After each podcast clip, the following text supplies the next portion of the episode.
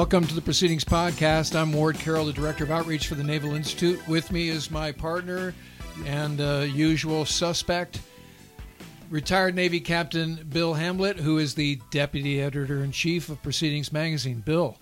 Hey, great- Ward. Great well- to be here. welcome here. back. It's great to be here. Another beautiful day in Annapolis. Welcome back from uh, the hiatus. We did not do a podcast last week because you were uh, down I was at the National Dog Show of all places. Um, yeah, we have a German wire-haired pointer that um, my wife campaigns, um, who uh, you know she got second in her class, so we're very proud of her. but she didn't get any points towards her uh, her championship, so uh, she's still not a champion. She needs five points towards her championship. But you know, being around that environment is pretty cool. It's uh, you know it's a big deal. It's the the national dog show, and uh, Yep. The other fun things is they have the dock diving, which is a lot of fun to watch. The dogs dive into the dock or into the water off the dock. That's really cool. And then they have the agility, which is like they go through this O course. You know, the dogs go through this obstacle course for time.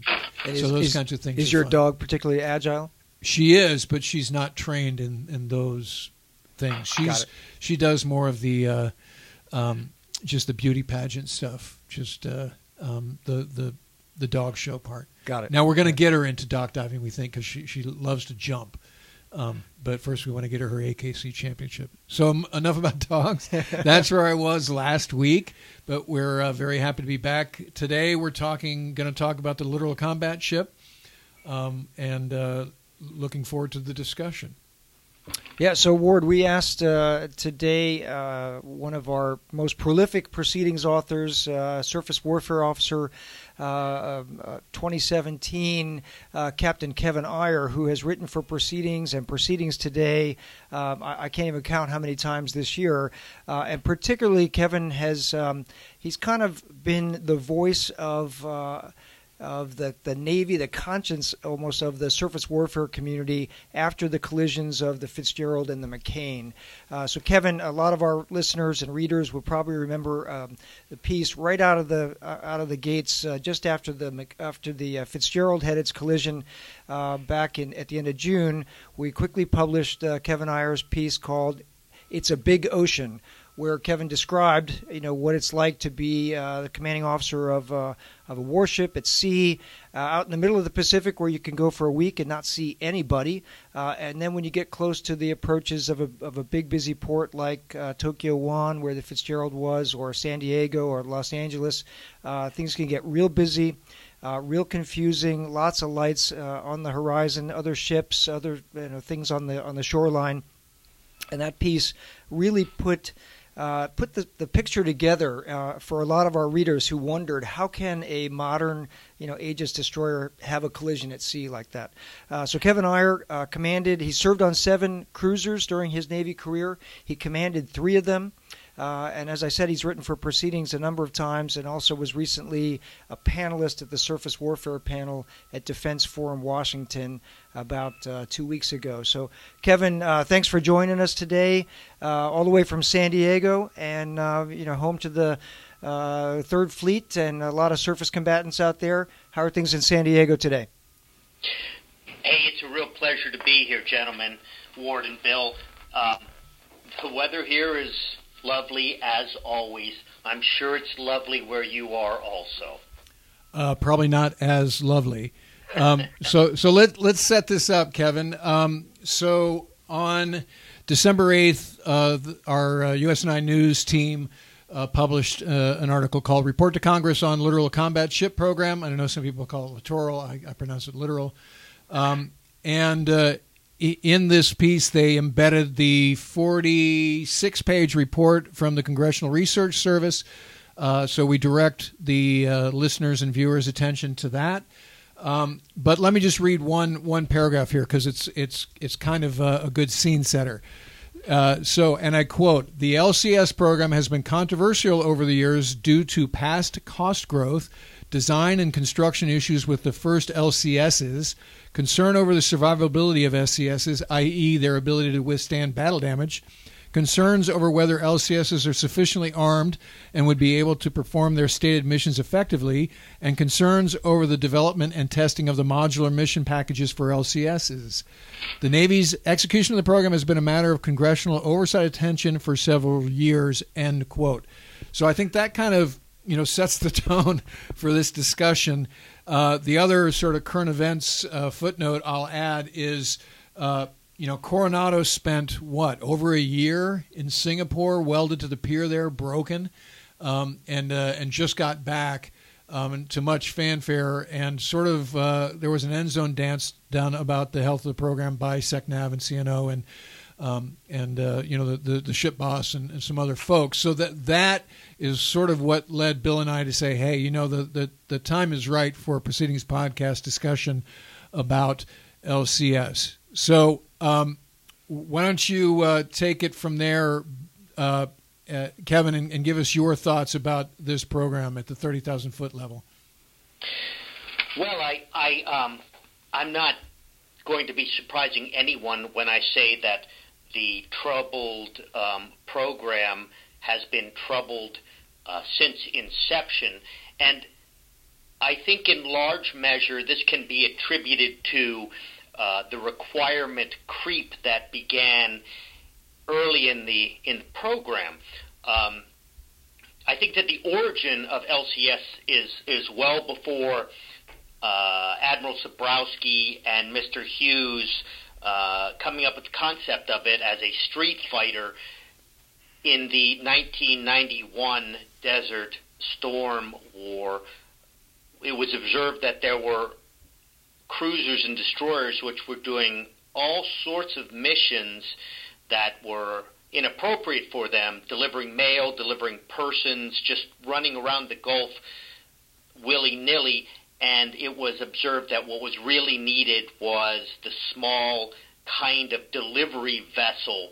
And um, that is what started the entire thinking of it. And then as time went on, and particularly as we came to the end of service life of ships like the Oliver Hazard Perry FFG and the Avenger MCM, uh, the Avenger, of course, is still around they were casting about for what to do to increase or even maintain fleet size and and that's how this all came about. And to make a long story short in 2001 when uh, Donald Rumsfeld became the Secretary of Defense and uh, Admiral Clark became the CNO they determined that they would uh, initiate a transformation take risks and try new things um, lean practices of business world.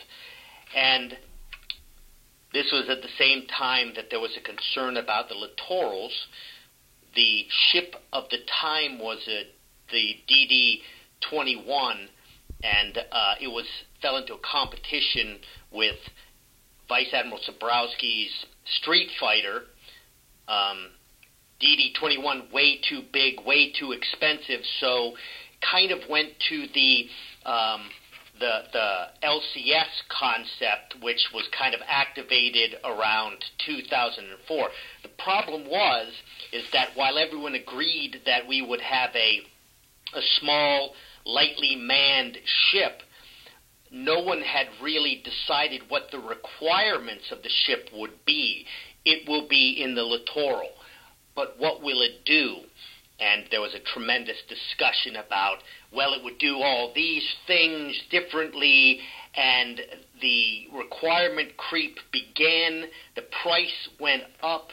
Eventually, in 2007, it was decided that we would make modules.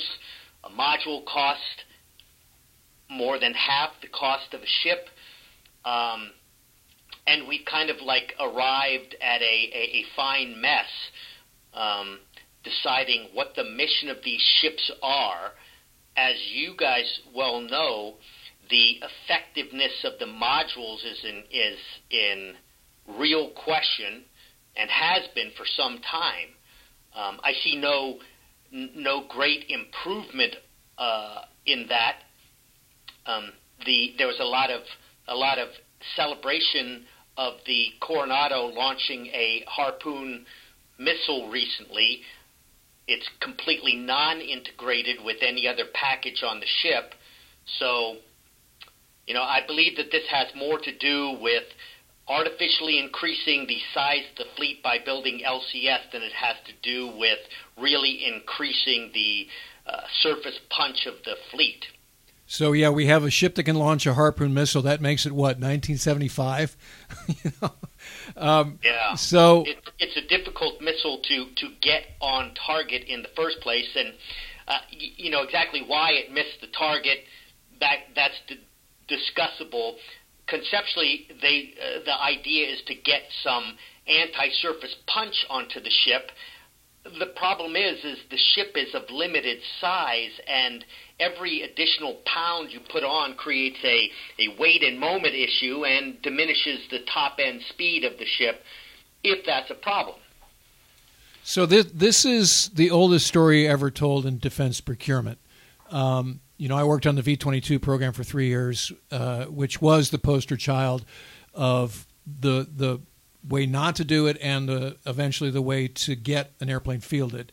Um, you know, we'll, we'll, be agnostic about the ultimate capability that you get in this discussion, but it was fielded. We're going through the same sort of thing with F 35. Uh, it was supposed to be the truck, quote unquote, to the F 22's Ferrari. Um, but not unlike LCS, we've had mission creep in terms of the requirements, which in turn give a proportional or exponential increase in cost, which caused delays. So it's over budget and behind schedule. So then, then, the numbers that you can afford go down, so it becomes less you know less affordable per unit. Right, you know, and, that it, jacks the unit cost right. up. So you know this is this is exactly what's happening. But like you said, Kevin, this thing started with the Admiral Cebrowski idea of quote unquote Street Fighter, which was a uh, you know late 20th century conception of a PT boat um, post Cold War. Post Cold so War, the, get the in Soviet, there. The Soviet fleet has gone back home. We're not going to face a big blue water Navy threat, right? right? So we're going. The Navy's going to operate within the littorals, have to project power uh, in places like Libya, Syria, Iran, Iraq, uh, perhaps uh, you know the South China Sea or something. Uh, but we're not going to face a blue water Navy. But it, but it starts with this sort of we want a basic ship you know that that, that, that can go fast. That can go fast, not full of a lot of gee whiz stuff, so forth and so on. And it's a basic capability. And all small, of a sudden, small crew. Some genius, you know, either in the requirements side of the house or on the defense procurement side, who whispers in the requirements officer ear, says, "How about mission packages?" right? That'd be neat. You can plug and play ASW module, uh, AAW module, uh, you know, the other sort of mission areas that you want to be able to plug and play. So all of a sudden, you're off to the races in terms of integration. Like Kevin's talking about harpoon, we're like, hey, we can shoot a harpoon. Okay, that was a one-off thing that was sort of duct taped onto the ship to be able to execute, just for that soundbite of saying we shot a harpoon. You know, um, so just to look at a few numbers here, uh, again from the report, the uh, LCS uh, was is supposed to be for about, and, and it's funny how the report itself talks about not specific numbers, but about 32 relatively inexpensive surface combatants equipped with these modular mission packages. First LCS was procured in 05. Um, 29 total have been procured since or through fiscal year 17. Um, so we have two hull types. Right? We have the monohull and the catamaran. Not quite sure why that happened. Um, again, it harkens back to the idea of the procurement thing with F 35 where we wanted two engines, right? It's like, okay, we want Pratt and Whitney to make an engine, but then um, Rolls Royce will make a backup engine. It just sounds like okay, this right. is pork to the max, it, right? It, it's it's pork, and it's what uh, you know. When I studied at the National Defense University, the the procurement uh, course was the most depressing course because you got into this mission creep, cost overruns, uh, delays, and the you know the death spiral of programs. Um, you know, and and you know we, we, talked about it as the the um, the military industrial congressional complex, right? So you have yeah. companies that want to build something once they start building it, they build it in 29 different congressional districts, which gets Congress, you know, approval and support. And then you have another company that's building a competitor. Well, those are being built in 57 different congressional districts. You have these two different companies going at it. Um, and then when it came time to pick uh, the prime contractor and pick one of the designs, uh, the United States found itself in a uh, in a huge, um, you know, economic quagmire in 2000, you know, eight nine. Uh, and so we didn't choose because we were trying to keep the health of the industrial base going and keep both of those shipyards open, uh, building LCSs. So, Kevin, is that does that jive with your understanding of why we have two variants of LCS? Completely. Uh, they were supposed to be. Lockheed Martin was going to build one and three, the Freedom class, and General Dynamics was supposed to build two and four, the Independence class, and the idea was that was called Flight Zero. They would down select to Flight One after that. But as Bill said, this has more to do, I believe, with maintaining the industrial uh, capacity, shipbuilding capacity, than it has to do with what is the most effect- uh, effective and, and efficient way of doing things. I would also say that um, with regard to expense, the latest one cost $641 million. For $400,000 uh, more, you could almost afford a brand new DDG. And what's most troubling about this is that, as you know, the new RFP is is out for the the the next ship, the the FFGX which is supposed to supplant, uh, augment the LCS class of ships whenever this happens, and it looks like industry is going to take one of those two classes of LCS and essentially upgun it. So the material, the manning, a lot of these issues would uh, would continue in place. That's the worrisome thing to me is that is this just going to be a modified LCS, which is then going to be called a guided missile frigate? And I'm not sure how you get there because in order to do uh, area air defense or local air defense, which is one of the requirements, it's not as simple as just plugging on a module. We're talking about a, a sophisticated radar, and we're certainly talking about uh, probably SM2, which is not a trivial add to either one of those LCS hulls. So I'm not sure how how they get there from from this this RFI to keep costs low theoretically and to get a dramatically greater punch and an additional mission, which is air defense. So re- remind me and remind the audience, Kevin, did we ever down select? We did not. Uh, okay, so so we're already not complying with the plan as sold. Oh, uh, right. we we never down selected from Flight Zero, which is the the that was the two ships in competition. Right. So have we have we picked one or the other? No, we we decided to keep building both. We're building both. Yeah. So there's Build there's both. there's Freedom class and there's Independence class and there's you know roughly 15 of each now. Uh, going towards uh, about 16 of each, um, you know, unless Congress decides to add more to the budget, which they've done.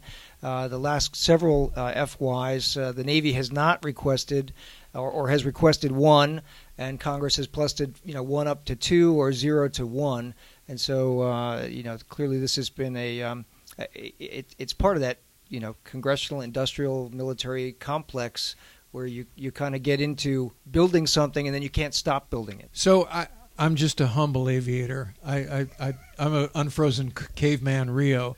Um, so you have a monohull version and you have the catamaran version of Trimaran the tri- oh, yeah the t- trimaran version um, of a ship that that is you know is meeting an original RFP's list of requirements, right? So, are they the same speed? Do they do the same missions the same? Can they work together? If I'm a, a Desron commander, what would I rather have? A trimaran or the monohull? You know, Kevin, what what what's up with the two versions in terms of practical use, tactical use?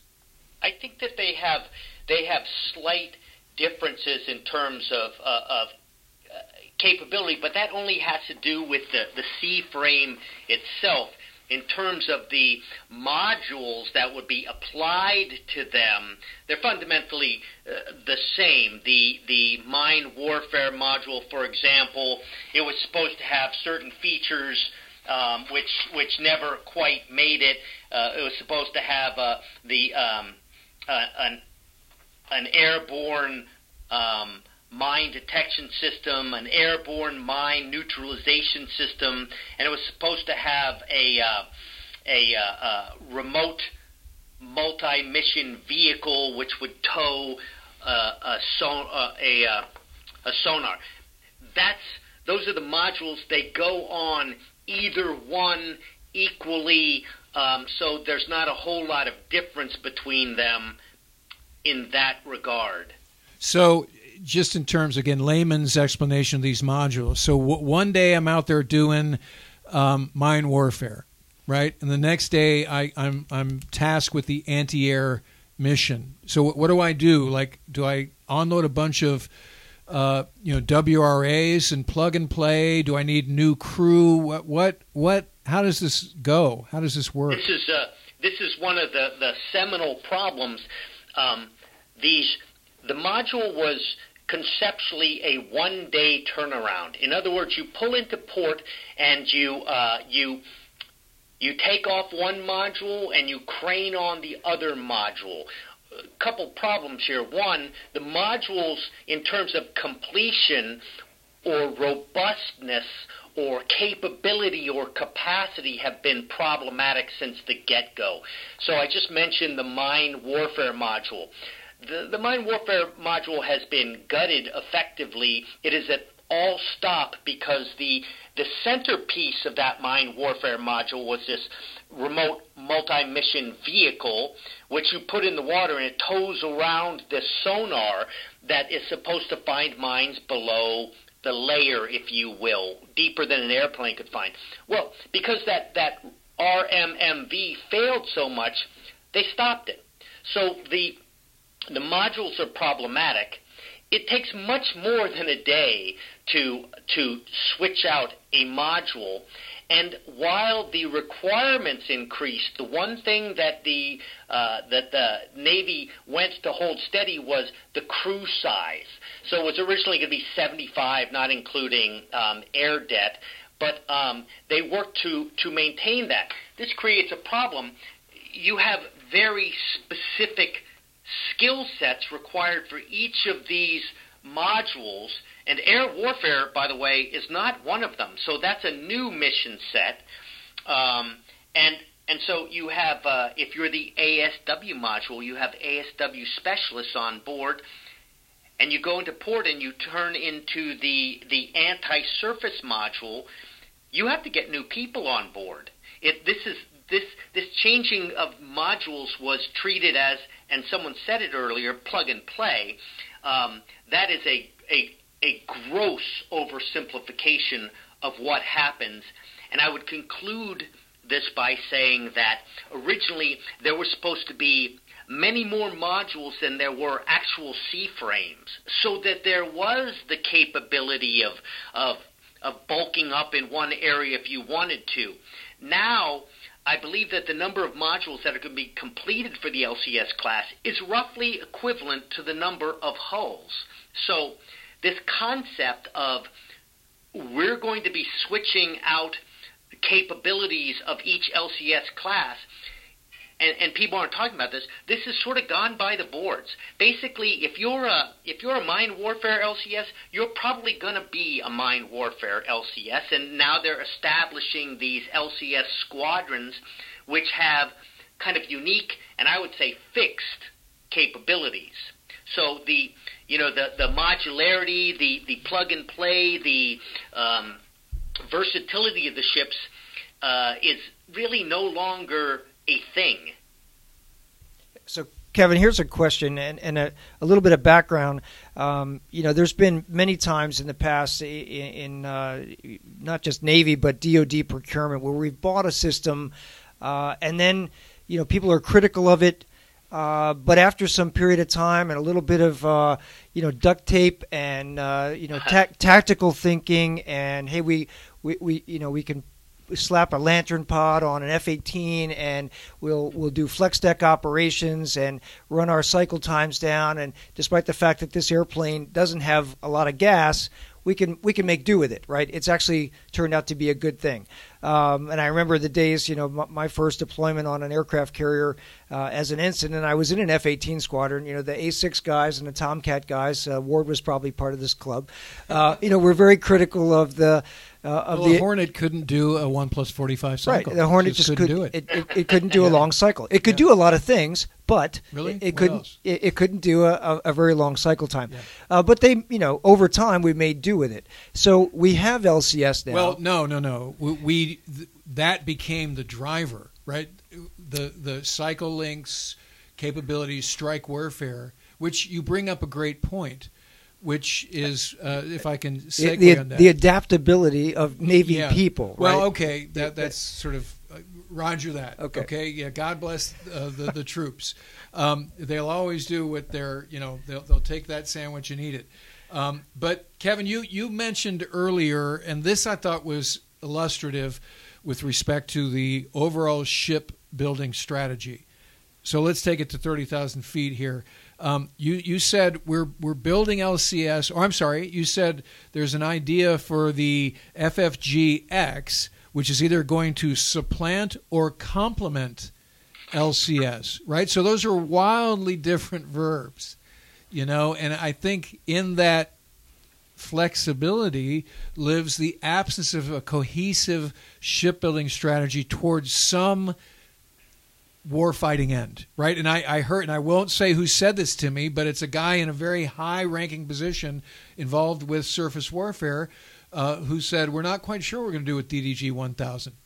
You know? Um, so, uh, okay. Um, that seems interesting since we're spending buku bucks on these things, right? Um, so, um, yes, in, in in fact, we flex into. Well, I mean, you know, the Tomcat didn't start as an air to mud airplane, but it became Right. one, right. um, and a good one, right? So we just have this way of chucking stuff at the fleet, and then hoping they'll figure it out based on you know apply enough pressure, and you'll you'll make it work. But to Kevin's point before we stole the microphone back here, um, it was promised as a thing that was modular, that had efficiencies of scale based on the technology to include manpower. Right? Right. So it was like you, if you're an LCS guy, you can wear an Alpha Whiskey hat one day, an Alpha Sierra hat the other day, um, and an Alpha Romeo hat the other day. Right? Um, and uh, that's not true. And so, in times of austere manning circumstances and concerns about op tempo, this is a big deal, right? Um, and, and so um, I, I think you nailed it, Kevin, by saying, okay, what we've built is an ASW variant, a mine warfare variant, and an Alpha Whiskey air to air warfare or anti air warfare variant. Uh, and that's not what the program of record said they were doing. Not that, not what was promised. Right. Yeah.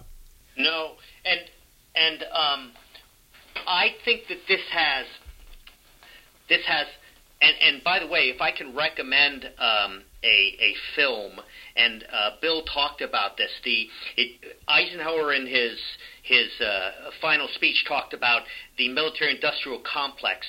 And in around the year, I'll say 2005, a film was made called Why We Fight. And it talks about that and it also incorporates the congressional. So it's a military industrial com- congressional complex that now kind of dominates what gets done. And those those decisions don't necessarily have the best interest in our warfighting capability in mind. They also are driven by things like the uh, industrial base. And I am uh, uh, I'm upset to say that LCS we appear to be hard over. We're determined to go forward with LCS, despite the fact that since its conceptual inception in 2004, surface warfare officers were agitating about it. They were told, sit down and shut up. And we have gone forward with this, and, and you can ask a lot of questions. You're great. You're going to, I call it artificially increase the size of the fleet because LCS is not designed to operate with the fleet. It is littoral. It doesn't have the the legs um, to operate with the fleet in blue water. So, what is the mission of this ship? Is it mine warfare? It's a very poor mine warfare ship at this point, which is why we cannot decommission either the mine warfare helicopters or the mine warfare ships like Avenger right now. It is the ASW module doesn't really exist at this point, and it's uh, it's ineffective. And that's not my opinion. That's Congressional um, Research Office.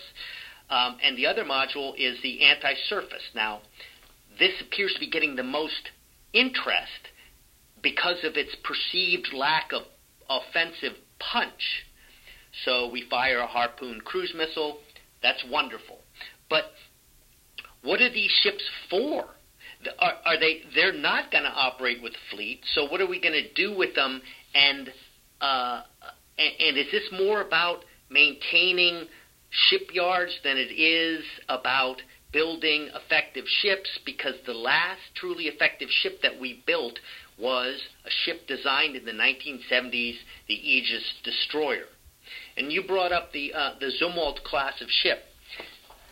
Uh, th- that's a completely different subject and certainly worth investigation. You know, they're going to have three of them. They originally were going to have a number more of them. That's what became of SC 21, you know, this big, powerful 15,000 ton ship that was replaced by LCS. Uh, but we're not building LCS, we're not building Zumwalt either. We're going to build three of them. Um, they have something to do with uh, risk mitigation for future things, but um, I can tell you, based upon my conversations with with uh, um, officers in the ship and officers at surface forces, that there's a terrible struggle deciding what exactly are we going to do with those ships. The only ships we seem to know what to do with are ships that were designed in the 1970s and we're still making them. That can't be a good thing. Yeah, I mean, eh, hearing you go through this, I'm just reminded of like an exotic car collector, you know, who has like the rare year of the DeLorean, and then he has this other car, and he has to make his own parts to get it, keep it running, and you know, it's just not an efficient way.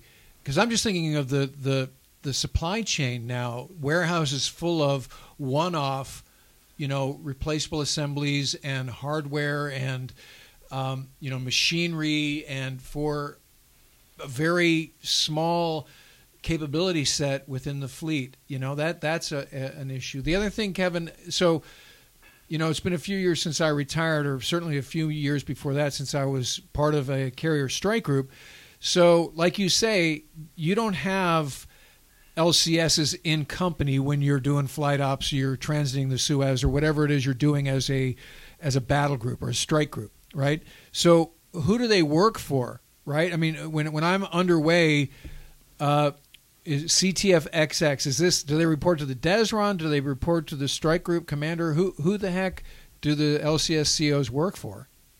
They work right now. They um, they go back and forth to Singapore primarily, um, where there is a, I believe it's called an LCS RON there, and um, also um, there's a flag officer down there, uh, Rear Admiral Gabrielson, who was the CEO of the uh, of LCS One, as a matter of fact, um, and and they are doing things out of there. But just as um, the Navy is struggling to define what exactly these ships will each do, what they will be good at, um, they are struggling down there to figure out what exactly to do with them. and uh, in in his um, distributed lethality concept from I think that was early 2016, there were examples given of of there was one example given with an LCS, a Zumwalt class destroyer, um, and something else, perhaps a frigate, uh, out in the blue water doing something, and um, you know it was, it, it was worrisome because there is no one who talks about the LCS class of ship interacting in blue water with other ships. That is the the the the venue that you find DDGs and cruisers in. Um, so, Kevin, do they? You know, let alone uh, despite. I mean, even considering all of the the industrial problems, the the search for mission, the requirements creep, the uh, uh, uh if we put real anti-surface punch on one of these these ships that makes them inherently unstable, the Navy is struggling to find out what to what what best how best to use these ships. So, as Bill said, Kevin, Kevin, I got a quick question for you.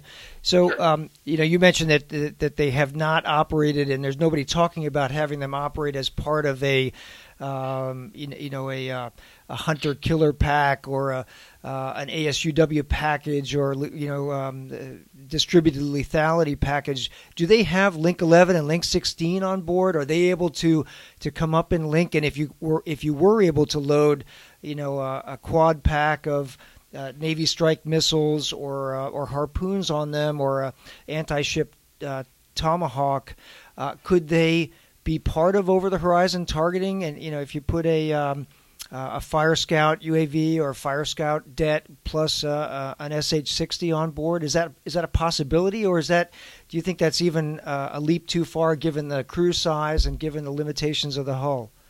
No, I think it's I think it's the, to me the primary question is the limitations of the hull vis-a-vis how much weight you can put topside, whether that be a vertical launching system, a quad pack armored box launcher, whatever you like.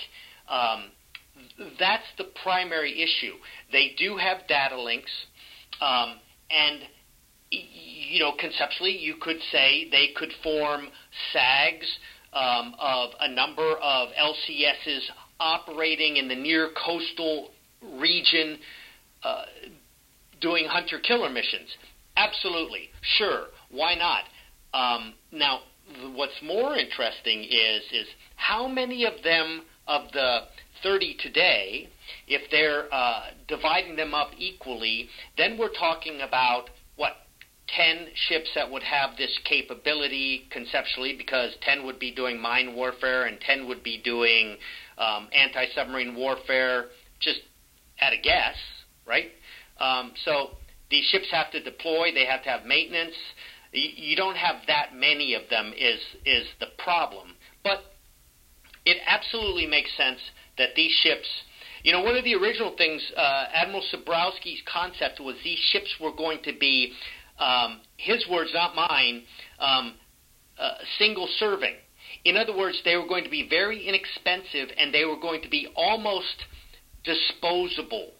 They could be lost basically, uh, you know, they, they were not designed to take a hit, um, and and that's been part of the problem all along. Now, if you make these ships more robust, more able to defend themselves, more able to do this and that, if you can do that, then you can obviously use them for a lot more things. The problem is making them able to do more and more of that. You sure, good getting up to the price of building a brand new DDG. Yeah, we had we've had two proceedings authors this year uh, one was yesterday, uh, and one was uh, maybe five or six months ago. The, the the one five or six months ago was a Coast Guard officer uh, who was reading, uh, you know, the back and forth within Navy channels about the LCS and about how disappointed the fleet generally is about it. And the Coast Guard officer was saying, "Hey, uh, we could use LCSs down here in the Fourth Fleet." Uh, area in the in the Caribbean. This would be a great counter drug platform. You got a helicopter capability. It's a fast uh, you know, it, it's fast and it doesn't need to have all that uh, warfighting capability to take on a Chinese SAG in the you know South China Sea. So that was one op- opinion. Yeah, we're building 30 of these things. there's a need for presence uh, and a, a platform. In so, how much does the Gucciest Coast Guard cutter cost? Yeah, not not nearly six hundred million 600 dollars. million, right. right. The other the other piece that we had, and we just ran it yesterday, proceedings today, uh, by Master Chief Fire Controlman Tom Lohr. Uh, he he was writing uh, about things that the Navy could do today to quickly increase our lethality on a on a budget. And and his point on LCS is we should just cut and run. This thing is done. Uh, we've spent too much on it. We've built a you know built a ship uh, that I think our comments today uh, echo that you know doesn't have enough capability. It costs too much money, etc.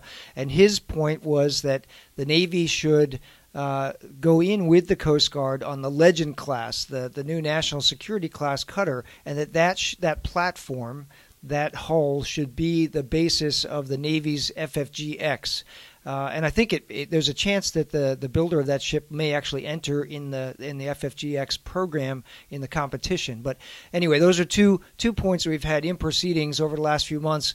Coast Guard officer saying, "Hey, we need these in uh, in Fourth Fleet or in the in the counter drug mission," uh, and then a, a Navy uh, Master Chief who uh, very directly said we should cut and run, and then we should we should jump in on the national security cutter program, the Legend class, and the Navy should buy a bunch of those. Hmm.